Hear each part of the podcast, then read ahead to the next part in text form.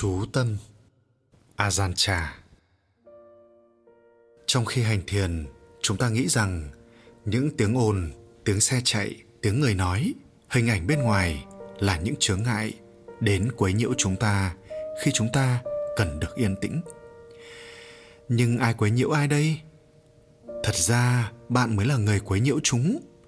Xe cộ, âm thanh vẫn hoạt động theo đường lối tự nhiên của chúng – bạn quấy nhiễu mọi vật bằng những ý niệm sai lầm rằng chúng ở bên ngoài chúng ta và chấp vào lý tưởng muốn duy trì sự yên tĩnh, không bị quấy nhiễu. Hãy tập nhận thấy rằng chẳng có cái gì quấy nhiễu chúng ta, mà là chính chúng ta đi ra ngoài để quấy nhiễu chúng. Hãy nhìn cuộc đời như một tấm gương đang phản chiếu tâm của chúng ta. Khi bạn chứng ngộ điều này, bạn có thể tu tập tiến bộ trong mọi thời điểm và mỗi kinh nghiệm đều hiển bày chân lý và khai ngộ chúng ta. Thông thường, một cái tâm chưa huấn luyện, chứa đầy âu lo phiền muộn. Thế nên, khi đạt được một chút an tĩnh do sự hành thiền đem lại, bạn dễ bị mắc vào đó, lầm lẫn những trạng thái tĩnh lặng với mục tiêu của thiền. Đôi lúc bạn tưởng rằng mình đã dập tắt tham dục hay sân hận, để rồi sau đó lại thấy chúng vẫn đầy rẫy khắp nơi thật ra, tham nắm vào sự an tĩnh còn tệ hại hơn là dính mắc vào sự dao động. Bởi vì ít ra khi dao động, bạn rất muốn thoát khỏi nó. Nhưng khi bạn tham đắm vào sự an tĩnh, bạn cảm thấy hài lòng và không muốn đi xa hơn. Khi những trạng thái thấu suốt hỉ lạc phi thường đến với bạn qua công phu thiền quán, đừng dính mắc vào chúng. Mặc dù sự tĩnh lặng này có hương vị ngọt ngào. Phải thấy rằng nó cũng vô thường, khổ và rỗng không. Nhập định không phải là điều kiện tất yếu trong việc tu thiền. Đừng trông mong đạt đến một trạng thái đặc biệt nào, ngay cả sự nhập định. Chỉ cần biết tâm có an tịnh hay không và mức độ an tịnh đó là nhiều hay ít, chỉ vậy thôi, rồi mọi việc sẽ phát triển tự nhiên dù sao, cũng phải đạt được định tâm kiên cố, rồi trí huệ mới xuất hiện. Tâm định cũng giống như bật công tắc đèn, và trí huệ là ánh sáng xuất hiện. Không có công tắc đèn thì không có ánh sáng, nhưng chúng ta không nên phí thời giờ với cái công tắc đèn. Cũng vậy, tâm định là cái bát rỗng và trí huệ là thực phẩm đựng trong cái bát đó đừng dính mắc vào đối tượng của thiền chẳng hạn một câu chú. Phải hiểu mục đích của nó. Nếu bạn chỉ chú phật để giúp mình định tâm, thì cứ tự nhiên. Nhưng khi đã đạt được định tâm, bạn phải thôi niệm nó. Chứ đừng nghĩ rằng ngừng niệm chú là lười biếng. Phật có nghĩa là người tỉnh giác. Và nếu bạn trở thành kẻ tỉnh giác rồi, thì còn tụng nó làm gì nữa? Kiên trì. Kham nhẫn và điều độ là những điều kiện căn bản trong sự tu hành của chúng ta. Lúc mới đầu, chúng ta chỉ việc tuân theo thời khóa do tự chúng ta vạch ra hay do thiền viện quy định. Muốn huấn luyện một con thú, ta phải câu thúc nó. Cũng vậy, muốn huấn luyện tâm, ta phải kiềm chế chính mình. Nếu con thú khó dạy, không nên cho nó ăn nhiều ở đây, các tăng sĩ tu hạnh đầu đà, giới hạn thức ăn, y phục, chỗ trú ngụ, chỉ giữ lại những nhu cầu căn bản để cắt đứt tâm tham luyến. Những giới hạnh này giúp cho thiền giả phát triển định tâm, duy trì chính niệm liên tục trong mọi tư thế và mọi sinh hoạt sẽ giúp cho tâm tĩnh lặng và sáng suốt. Nhưng sự tĩnh lặng này không phải là mục tiêu cuối cùng của thiền. Trạng thái tĩnh lặng giúp tâm an nghỉ tạm thời, cũng như ăn uống sẽ tạm thời giải quyết cơn đói, chứ đời sống không phải chỉ bấy nhiêu thôi. Bạn phải dùng tâm tĩnh lặng của mình để nhìn thấy sự vật trong một ánh sáng mới, ánh sáng của trí huệ. Khi trí huệ này chiếu rọi, bạn sẽ không còn chạy theo những tiêu chuẩn tốt và xấu của thế giới và sẽ không bị chi phối bởi những điều kiện bên ngoài. Với trí huệ thì bùn đất có thể trở thành phân bón. Tất cả kinh nghiệm của chúng ta đều trở thành nguồn trí huệ. Thông thường, chúng ta muốn được khen và ghét bị chê, nhưng với tâm thấu suốt, chúng ta thấy sự khen chê đều trống rỗng như nhau. Rồi chúng ta có thể bỏ xa tất cả những điều này và đi tìm sự bình an, tĩnh lặng. Đừng băn khoăn về việc bao lâu mới có thể đạt được kết quả. Cứ tiếp tục thiền tập kiên trì. Nếu đau chân, hãy tự nhủ, ta không có chân. Nếu đau đầu, hãy nghĩ, ta không có đầu. Nếu ngồi thiền ban đêm thấy buồn ngủ, hãy nghĩ, đây là ban ngày. Trong suốt thời gian ngồi thiền, phải luôn tỉnh thức và nhận biết hơi thở. Nếu cảm thấy ngực khó chịu, hãy thở vài hơi thật sâu. Nếu bị phóng tâm, chỉ việc nín thở và để tâm muốn đi đâu thì đi nó sẽ không đi quá xa đâu. Bạn có thể thay đổi tư thế sau một thời gian tọa thiền nào đó, nhưng đừng làm nô lệ cho sự vọng động hay cảm giác khó chịu của mình. Đôi lúc, kiên trì chịu đựng sẽ tốt hơn. Chẳng hạn bạn cảm thấy nóng, chân đau và không thể chú tâm. Chỉ việc bảo chúng chết đi, cảm giác đau đớn sẽ tăng lên mãi đến một điểm cao nhất. Và sau đó bạn sẽ thấy tĩnh lặng và mát mẻ. Nhưng vào ngày hôm sau, đầu óc của bạn sẽ không muốn làm thế nữa. Huấn luyện chính mình, đòi hỏi sự nỗ lực tinh tấn không ngừng. Tu hành một thời gian, bạn sẽ biết lúc nào cần phải thúc đẩy thêm, lúc nào cần phải nghỉ ngơi. Bạn sẽ biết phân biệt lúc nào là mệt mỏi thực sự và lúc nào là lười biếng. Đừng bận tâm về việc chứng ngộ khi trồng cây, bạn chỉ việc tưới nước, bón phân, bắt sâu. Nếu bạn làm những việc này đúng cách, cây tự nhiên sẽ lớn lên. Còn việc cây mọc nhanh chừng nào thì bạn không thể làm gì được.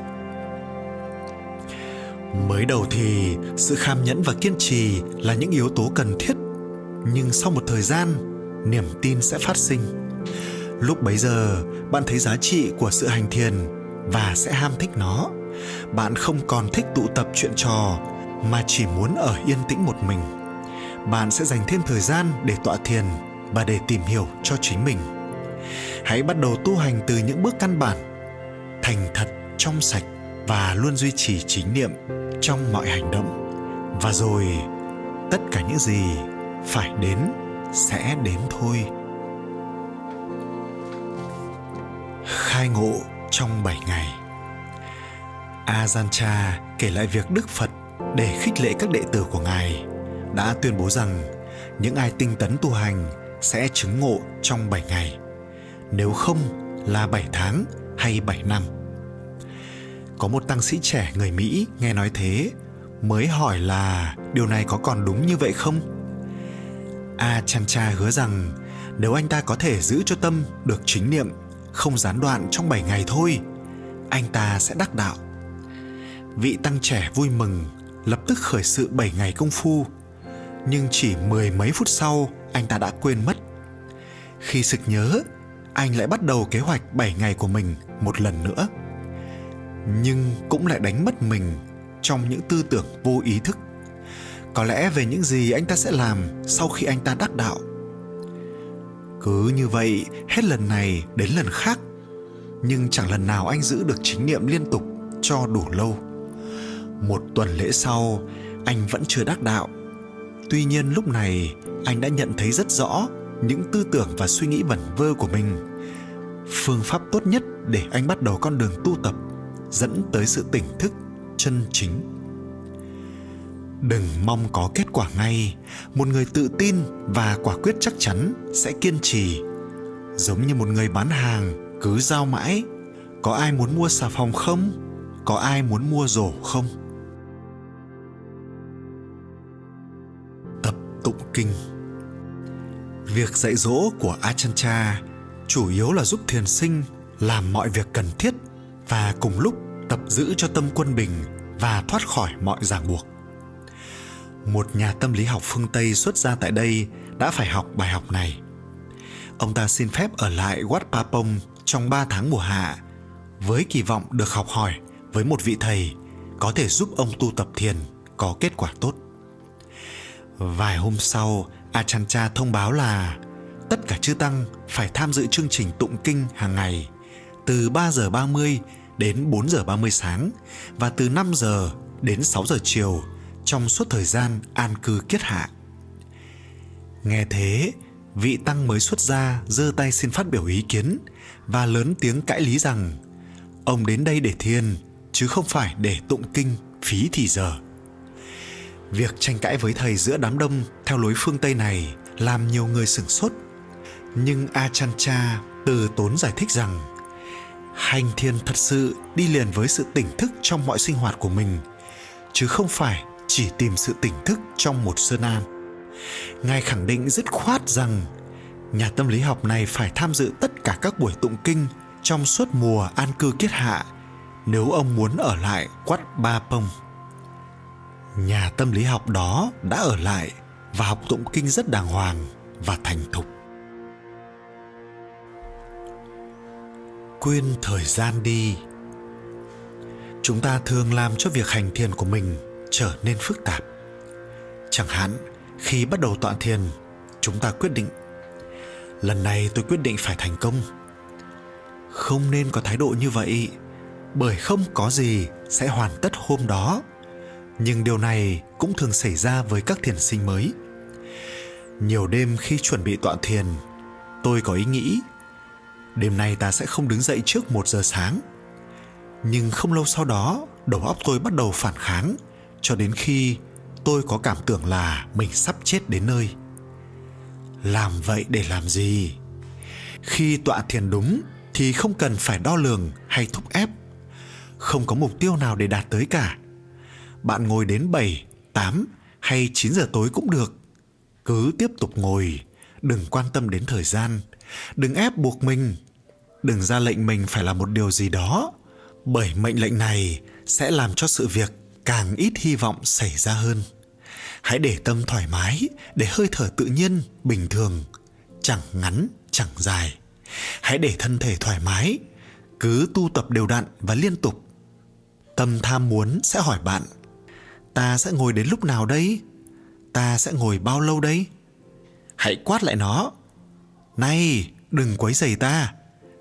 Phải dẹp yên nó, vì nó chỉ là phiền não đến quấy nhiễu bạn. Chỉ việc nói, ta muốn ngồi bao lâu thì ngồi, muốn ngưng lúc nào thì ngưng. Chẳng có gì sai lầm cả.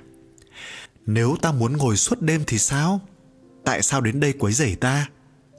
Hãy cắt đứt lòng tham muốn và tiếp tục tọa thiền theo ý bạn.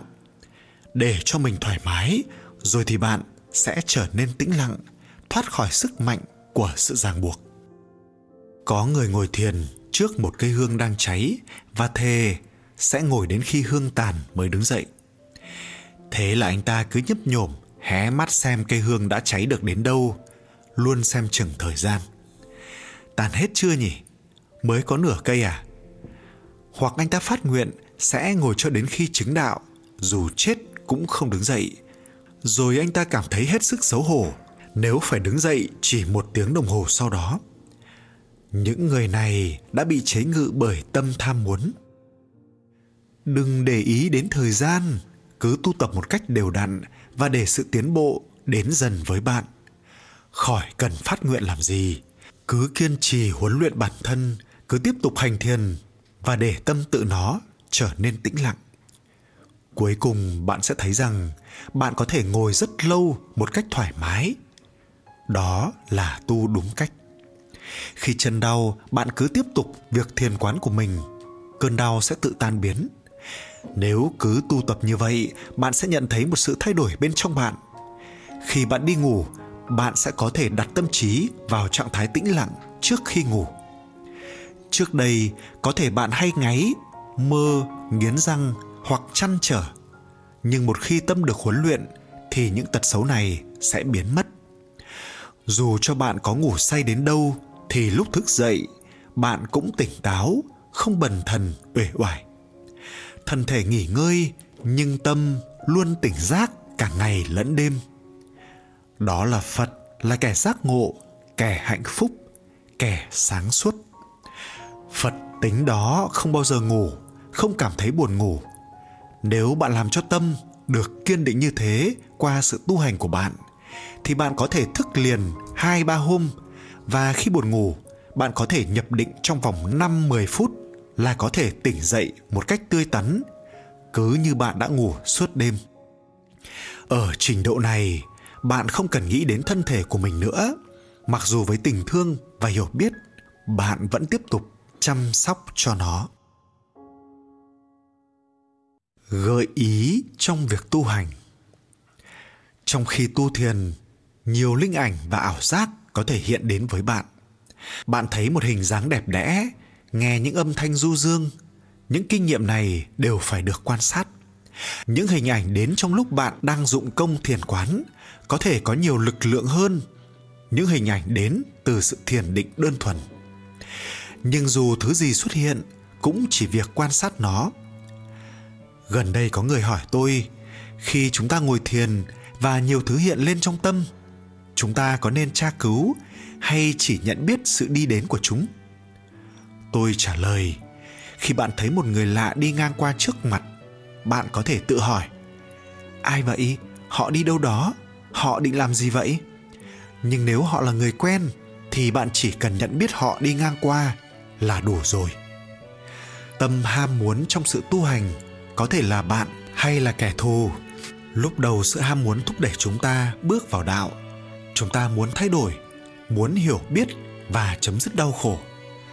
Nhưng nếu lúc nào cũng mong muốn những chuyện chưa đến hay cứ muốn sự việc xảy ra khác hơn, thì chúng ta chỉ tạo thêm phiền não cho mình mà thôi. Có người hỏi, có phải chúng ta chỉ nên ăn khi đói, ngủ khi mệt như những thiền sư gen đề nghị? Hay đôi lúc chúng ta thử làm ngược lại những đòi hỏi tự nhiên đó. Nghĩa là thúc ép bản thân vượt qua giới hạn hay tiêu chuẩn bình thường của nó. Nếu là thế thì phải thúc ép đến bao nhiêu? Dĩ nhiên, mỗi người phải tự thử nghiệm. Không ai khác có thể ấn định một mức độ cho mình được. Lúc mới tu, chúng ta giống như những đứa trẻ học viết những chữ cái. Chữ viết cong queo, nguệch ngoạc hết lần này đến lần khác, nhưng vẫn cứ phải tiếp tục tập viết. Cuộc đời là vậy đó, nếu chúng ta không sống như thế thì phải làm gì đây? Một cách tu hành tốt là tự hỏi mình thành thật. Tại sao ta sinh ra? Tự hỏi mình như thế mỗi ngày ba lần, sáng, trưa và tối. Ngày nào cũng hỏi như vậy. Đức phật dạy đệ tử của ngài ananda phải nhận thấy sự vô thường và sự chết trong mỗi hơi thở. Chúng ta phải biết sự chết, chúng ta phải chết để sống. Điều này có nghĩa là gì? Chết là chấm dứt mọi nghi vấn và chỉ sống ngay tại đây trong giây phút này. Bạn không thể nào chết vào ngày mai, bạn phải chết ngay bây giờ. Bạn có thể làm điều này không? À thật là yên lặng, thật là an bình khi không còn có câu hỏi nào nữa nỗ lực thật sự chỉ là vấn đề của tâm, không phải là của thân. Những phương pháp định tâm khác nhau cũng giống như những cách kiếm sống khác nhau. Điều quan trọng nhất là bạn tự mình ăn, chứ không phải là cách bạn tìm được thức ăn. Thật ra, khi tâm không còn khởi niệm tham ái, định tâm sẽ tự đến, không cần biết bạn đang làm gì. Ma túy có thể giúp bạn những kinh nghiệm đầy ý nghĩa nhưng người dùng ma túy không tạo ra nguyên nhân của hiệu quả này. Anh ta chỉ tạm thời thay đổi tính chất, chẳng khác nào việc tiêm cho con khỉ một thứ thuốc, khiến nó vọt lên cây dừa để hái trái. Những kinh nghiệm này có thể đúng, nhưng không tốt, hoặc là tốt nhưng không thật. Trong khi giáo pháp thì luôn tốt và luôn chân thật. Đôi lúc chúng ta muốn ép tâm mình phải tĩnh lặng, nhưng sự cố gắng này chỉ khiến cho tâm dao động thêm. Rồi chúng ta ngừng thúc ép, thì tâm bắt đầu an định một chút. Nhưng trong trạng thái tĩnh lặng, chúng ta bắt đầu băn khoăn. Chuyện gì vậy? Chuyện gì đang xảy ra vậy? Và tâm trở nên dao động. Một ngày trước kỳ kết tập kinh điển lần thứ nhất, một trong các đệ tử của đức phật nói với ananda, ngày mai là kết tập kinh điển, những người tham dự đều là những bậc hoàn toàn chứng đắc vì lúc bấy giờ, Ananda vẫn chưa hoàn toàn giác ngộ.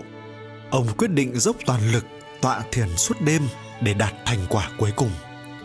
nhưng cuối cùng, ông chỉ làm cho mình mệt mỏi mà thôi, mà chẳng thấy tiến bộ thêm chút nào cả thế rồi ông quyết định bỏ hết và đi nghỉ một lát nhưng đầu vừa chạm gối, thì ông liền đại ngộ tóm lại, chúng ta phải tập buông bỏ mọi ham muốn, ngay cả ham muốn đắc đạo chỉ khi đó chúng ta mới thật sự tự tại giải thoát.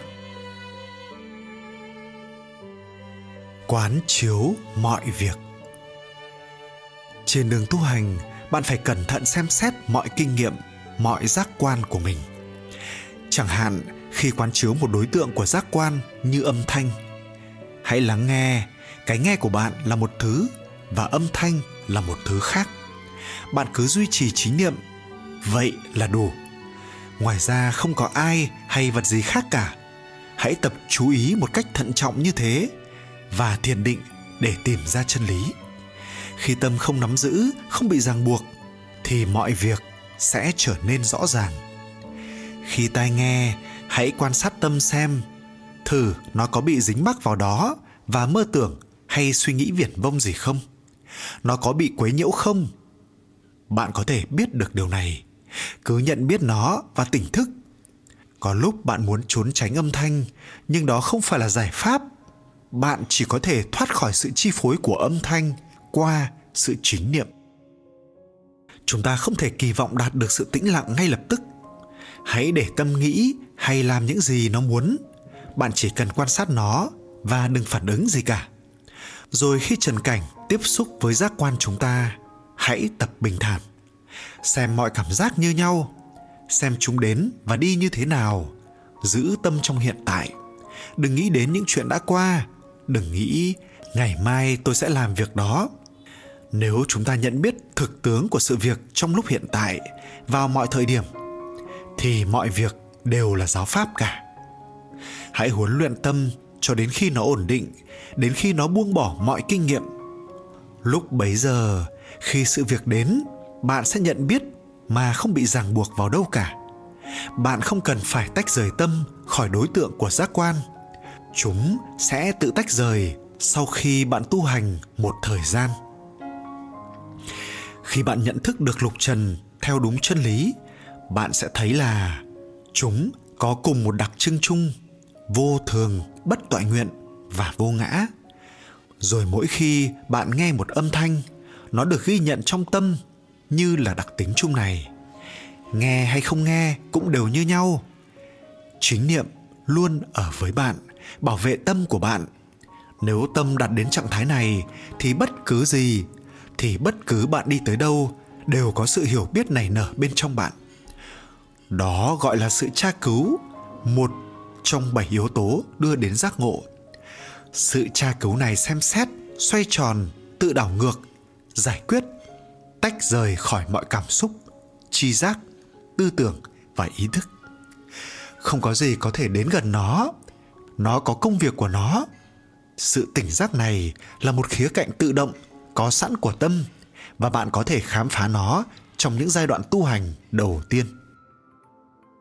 Bất cứ bạn thấy gì hay bạn làm gì, bạn đều phải quan sát nó. Đừng rời khỏi thiền nhiều người nghĩ rằng họ có thể xả thiền vào cuối giờ thiền. Một khi ngừng thiền, họ không còn theo dõi tâm, quán chiếu tâm nữa. Đừng làm vậy. Bất kỳ thấy gì, bạn cũng phải quán chiếu nó. Thấy người xấu, kẻ tốt, người giàu hay kẻ nghèo, hãy quan sát tâm. Già, trẻ, lớn, bé, bạn quán chiếu tất cả. Đây chính là cốt tủy của việc hành thiền. Trong khi thiền quán để tìm giáo pháp bạn phải quan sát những đặc tính, nhân quả, diễn tiến của lục trần. Lớn, nhỏ, trắng, đen, tốt, xấu. Nếu có sự suy nghĩ, chỉ quán chiếu nó như một sự suy nghĩ.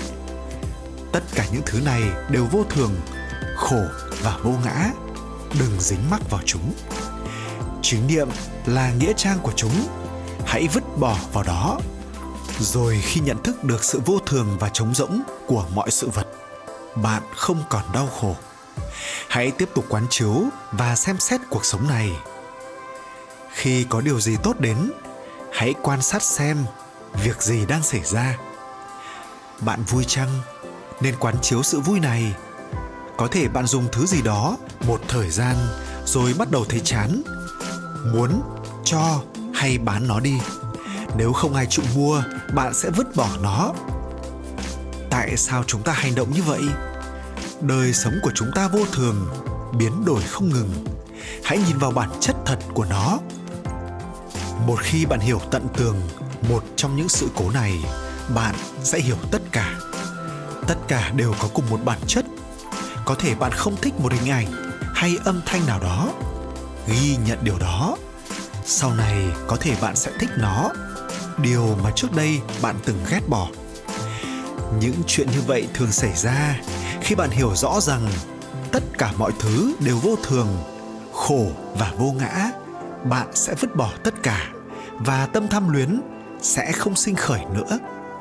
Khi bạn thấy tất cả những thứ đến với bạn đều như nhau, khi đó chỉ có giáo pháp hiển lộ. Một khi bạn đã bước vào dòng suối này và nếm thử hương vị giải thoát, bạn sẽ không quay lại nữa không còn hành động và nhận thức sai lầm nữa. Tâm của bạn sẽ biến đổi và sẽ không thể nào rơi trở lại sự đau khổ nữa. Làm sao bạn có thể rơi trở lại? Bạn đã vứt bỏ mọi động niệm thiếu trí huệ vì thấy rõ hiểm họa của chúng. Bạn không thể nói hay làm sai lạc nữa. Bạn hoàn toàn ở trong đạo. Bạn biết rõ bổn phận, công việc, hướng đi và bản chất của chính mình bạn sẽ buông bỏ những gì cần buông bỏ và tiếp tục buông bỏ, không chút hoài nghi. Những điều tôi nói ở đây cũng chỉ là lời nói. Khi người ta đến gặp tôi tôi phải nói một điều gì? Nhưng tốt nhất là ta không nên nói quá nhiều về những điều này. Thay vì vậy, hãy bắt đầu tu tập ngay từ bây giờ. Tôi cũng giống như một người bạn tốt, thỉnh cầu bạn đi đến một nơi nào đó đừng do dự. Hãy lên đường đi. Bạn sẽ không hối hận đâu. Lá vẫn cứ rơi.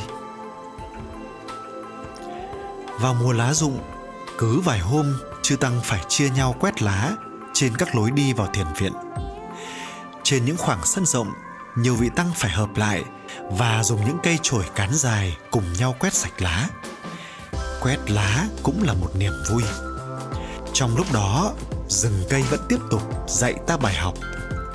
Lá rụng chưa tăng quét, nhưng quét xong đầu này thì đầu kia đã lác đác những chiếc lá mới rụng. Cuộc đời của chúng ta cũng giống như hơi thở, cũng giống như những chiếc lá mọc lên rồi rơi rụng xuống.